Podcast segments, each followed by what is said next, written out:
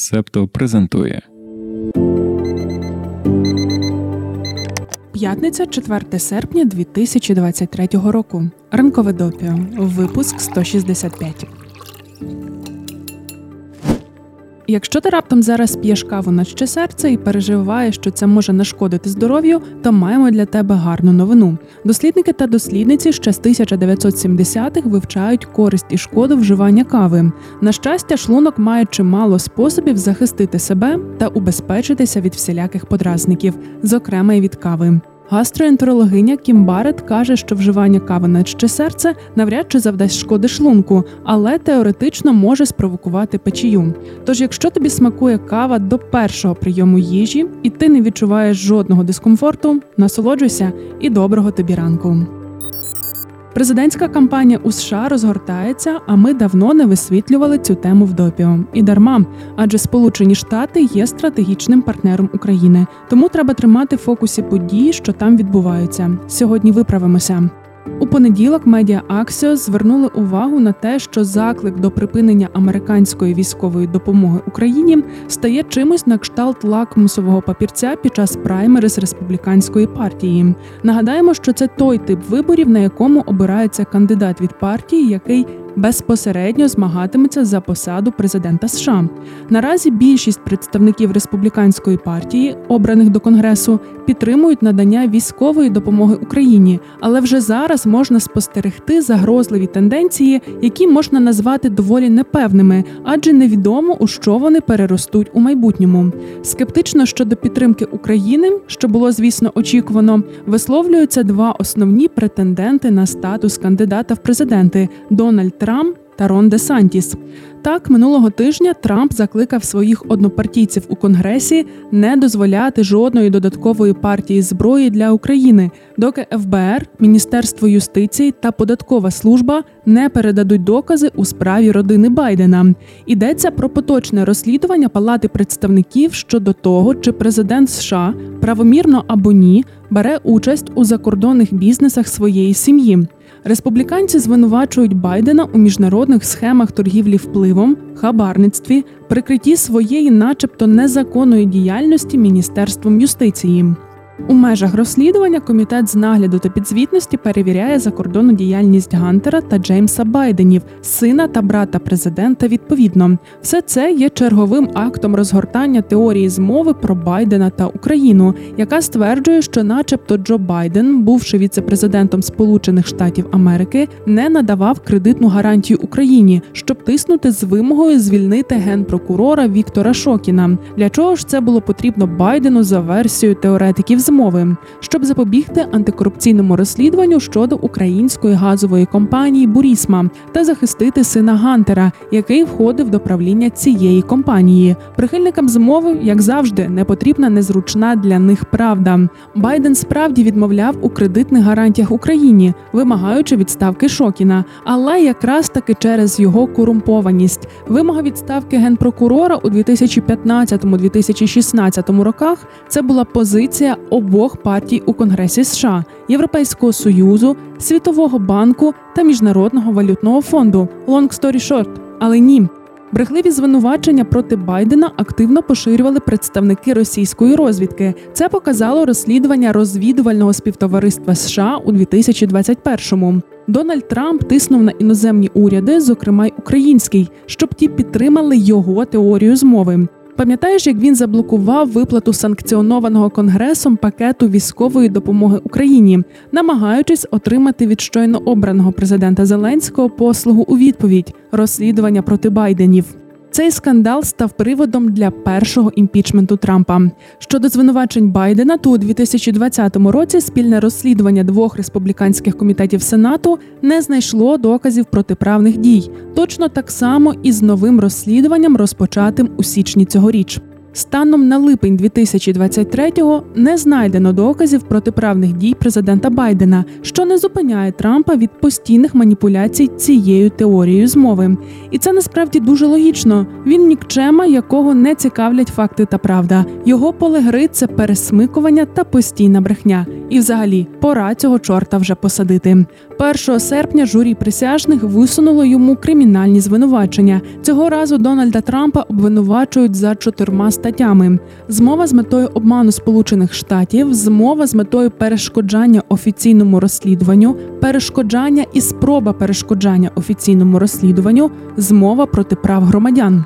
Трамп став першим експрезидентом, якому висунули кримінальні звинувачення. Останні є найсерйознішими. Вони стосуються штурму капітолію та заперечення результатів президентських виборів 2020 року. Так що там праймери з республіканської партії та питання військової допомоги Україні? Нещодавно до Києва приїжджав Майк Пенс, віце-президент часів Трампа. Пенс підтримує Україну і нещодавно його за це освистали на євангелійському заході в Айові, який модерував колишній ведучий Fox News та ще один відомий нікчема Такер Карлсон. Взагалі, Пенса є за що по ділу освистувати, наприклад, за його позицію щодо абортів. Як написала Арва Магдаві для The Guardian, його стратегія полягає в тому, щоб бути кандидатом, який найсильніше виступає проти абортів, заборонити аборти, навіть якщо вагітність не є життєздатною, ввести національну заборону на переривання вагітності після 15-го тижня. Такі пропозиції Пенса. Хоч виборці республіканської партії часто виступають за обмеження жінок у праві на аборт, але це здається навіть для них занадто. Або ж фактор того, що політик підтримує Україну, є важливішим. Згідно з даними ресурсу 538, Пенс тепер відстає від підприємця Вівека Рамасвамі, який виступив за повне припинення підтримки України Сполученими Штатами.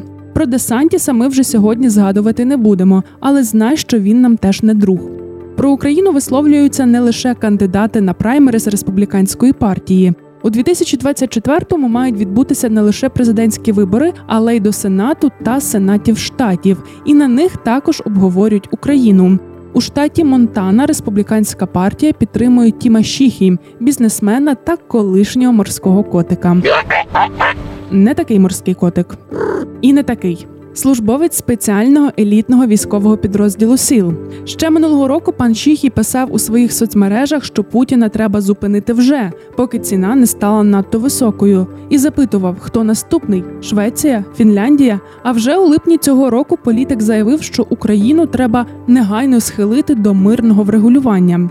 До когорти республіканців, які виступають проти підтримки України, входять також конгресмен Мет Розендейл, член сенату штату Невада Сем Браун, Берні Морено з Огайо, сенатор Венс та багато інших. Червневе опитування Pew Research Center показало, що 44% виборців республіканців або прихильників республіканської партії вважають, що США забагато допомагають Україні. Це найвищий рівень скепсису республіканської партії щодо допомоги Україні спочатку початку повномасштабної війни. Аксіос робить висновки, що керівництво республіканців досі твердо підтримує Україну, але низова частина партії рухається в протилежному напрямку. Медіа також припускає, що якщо така тенденція збережеться, то новообрані у 2024 році республіканці щодо українського питання будуть більше як Трамп ніж як Пенс. Поки ми пишемо цей випуск ранкового допі, у Львові йде наполегливий дощ. Але зараз знову згадаємо про спеку. На Reuters вийшла стаття про те, як міста можуть стати і стають тепловою пасткою. Наприклад, в американських містах асфальт і бетон під прямими сонячними променями у найспекотніші дні можуть нагріватися до 82 градусів за Цельсієм. Температура поверхні відіграє вирішальну роль у нагріванні навколишнього середовища, а також становить ризик для здоров'я людей. Під час хвиль спеки значна кількість сонячної енергії поглинається та відбивається поверхнями, внаслідок чого вони сильно нагріваються. Потім ці теплі поверхні передають своє тепло навколишньому повітрю, підвищуючи його загальну температуру. Саме тому важливо, щоб у містах були водопроникні та вологі поверхні, на кшталт трави чи ґрунту. Вони поглинають менше тепла, тоді як асфальт чи бетон здатні втягнути у себе до 95% сонячної енергії, яка потім випромінюється назад у навколишнє середовище. Є навіть спеціальний термін міські острови тепла. Це зони в містах, де температура повітря є значно вищою ніж у прилеглих сільських регіонах. Такі острови тепла почали утворюватися через зміни ландшафту у процесі розвитку міст, коли природні та водопроникні поверхні замінили непроникними конструкціями, дорогами, будівлями тощо. Міські острови тепла це також райони з високим скупченням людей. У Європі майже половина шкіл і лікарень у містах розташовані в таких теплових островах. Зелені насадження та рослинність відіграють неймовірно важливу роль для зниження температури поверхні, все завдяки випаровуванню. Рослини виділяють воду, розсіюючи навколишнє тепло. Теплові супутникові знімки показують термічні профілі міст, з яких можна побачити, якою очевидною є різниця між температурою в парках та у бетонних хащах. Навіть невеликі зелені насадження можуть змінити ситуацію. Наприклад, в Афінах практикують кишенькові парки серед міської забудови. Раніше ці невеликі ділянки були завалені сміттям і бур'янами. Тепер вони допомагають підвищувати якість життя мешканців та мешканок міст. Спільноті Септо у секретному фрагменті розповідаємо сьогодні про нову золоту лихоманку на Алясці, і вона також пов'язана зі зміною клімату. Цього тижня ті, хто нас підтримують на Patreon та BuyMeACoffee, вже отримали файлик з рекомендаціями від команди та новий випуск подкасту Макіавельки, який доступний для прослуховування лише спільноті. Дарина та Оксана говорили про відпустки політиків: можна їм туди чи не можна. Доєднуйся на Patreon чи BuyMeACoffee і отримай доступ до ексклюзивного контенту. Упс, цю частину можна послухати лише на Патреоні. Доєднуйтеся до спільноти, щоб отримати доступ. Ми готові переходити до останніх новин на сьогодні, але спершу хочемо зробити коротке оновлення з тем, про які розповідали у нещодавніх випусках ранкового допіо. Таїланд. Пам'ятаєш, там переможця виборів ніяк не могли призначити прем'єр-міністром. Прогресивна партія Рух вперед пролітає. Пхеатаї, партія династії Ченаваті, вийшла з альянсу, щоб утворити новий з представниками хунти і висунути свого кандидата у прем'єр-міністри. Срету та Вісіна. Чинавати та військові одне одного дуже не люблять, але більше вони не люблять зміни, які би точно принесли Піта Джароенрад та його партія рух вперед, тому будуть терпіти одне одного в альянсі.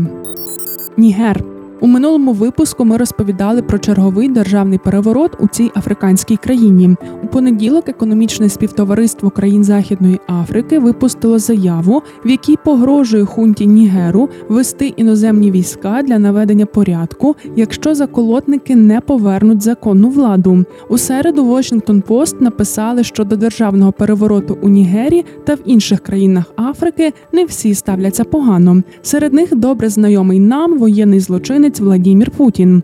Нещодавно відбувся російсько-африканський саміт. Там Путін сфотографувався з Ібрагімом Траоре, молодим військовим, який захопив владу в Буркіна Фасо минулого вересня. Коли економічне співтовариство країн Західної Африки сказало, що веде в Нігер свої війська, якщо туди не повернеться конституційний порядок, Траоре сказав, що вважатиме це нападом також і на Буркіна Фасо.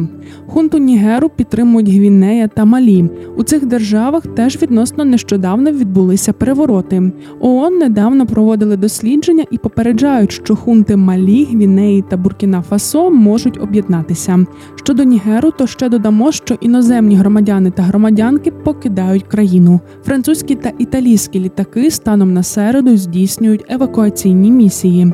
А тепер перейдімо до останніх новин на сьогодні. Стіки до ранкової кави про події стисло.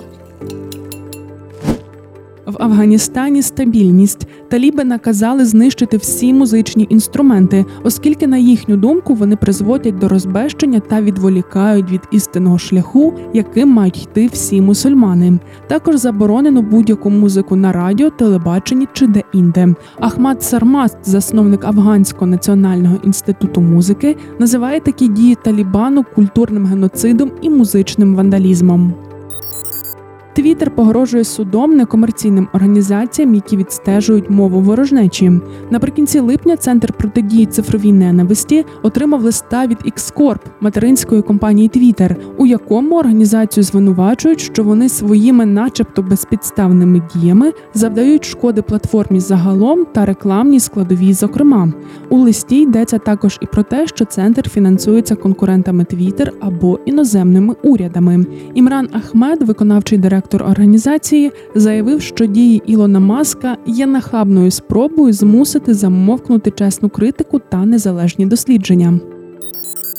Понеділок Сполучені Штати запровадили санкції проти чотирьох високопосадовців боснійських сербів за підрив Дейтонської мирної угоди, якою закінчилася боснійська війна. Вони сприяли ухваленню закону, який підриває конституцію Боснії та Герцеговини, а вона є частиною Дейтонської угоди. Ще раніше, наприкінці червня, законодавці Республіки Сербської, будь ласка, не плутай із Сербією. Йдеться про складову Боснії та Герцеговини. Так от Законодавці Республіки Сербської проголосували за призупинення дії рішень Конституційного суду. Голосування було ініційоване сепаратистським проросійським президентом регіону Мілорадом Додіком, який вже перебуває під санкціями США та Сполученого Королівства. Про складну, сумну, але дуже цікаву історію країн колишньої Йогославії рекомендуємо переглянути відео на ютуб каналі Історія без міфів. Є окремий випуск про Боснію та Герцеговину, де пан Владлен Мараєв пояснює, звідки в цій державі взялася власна Республіка Сербська.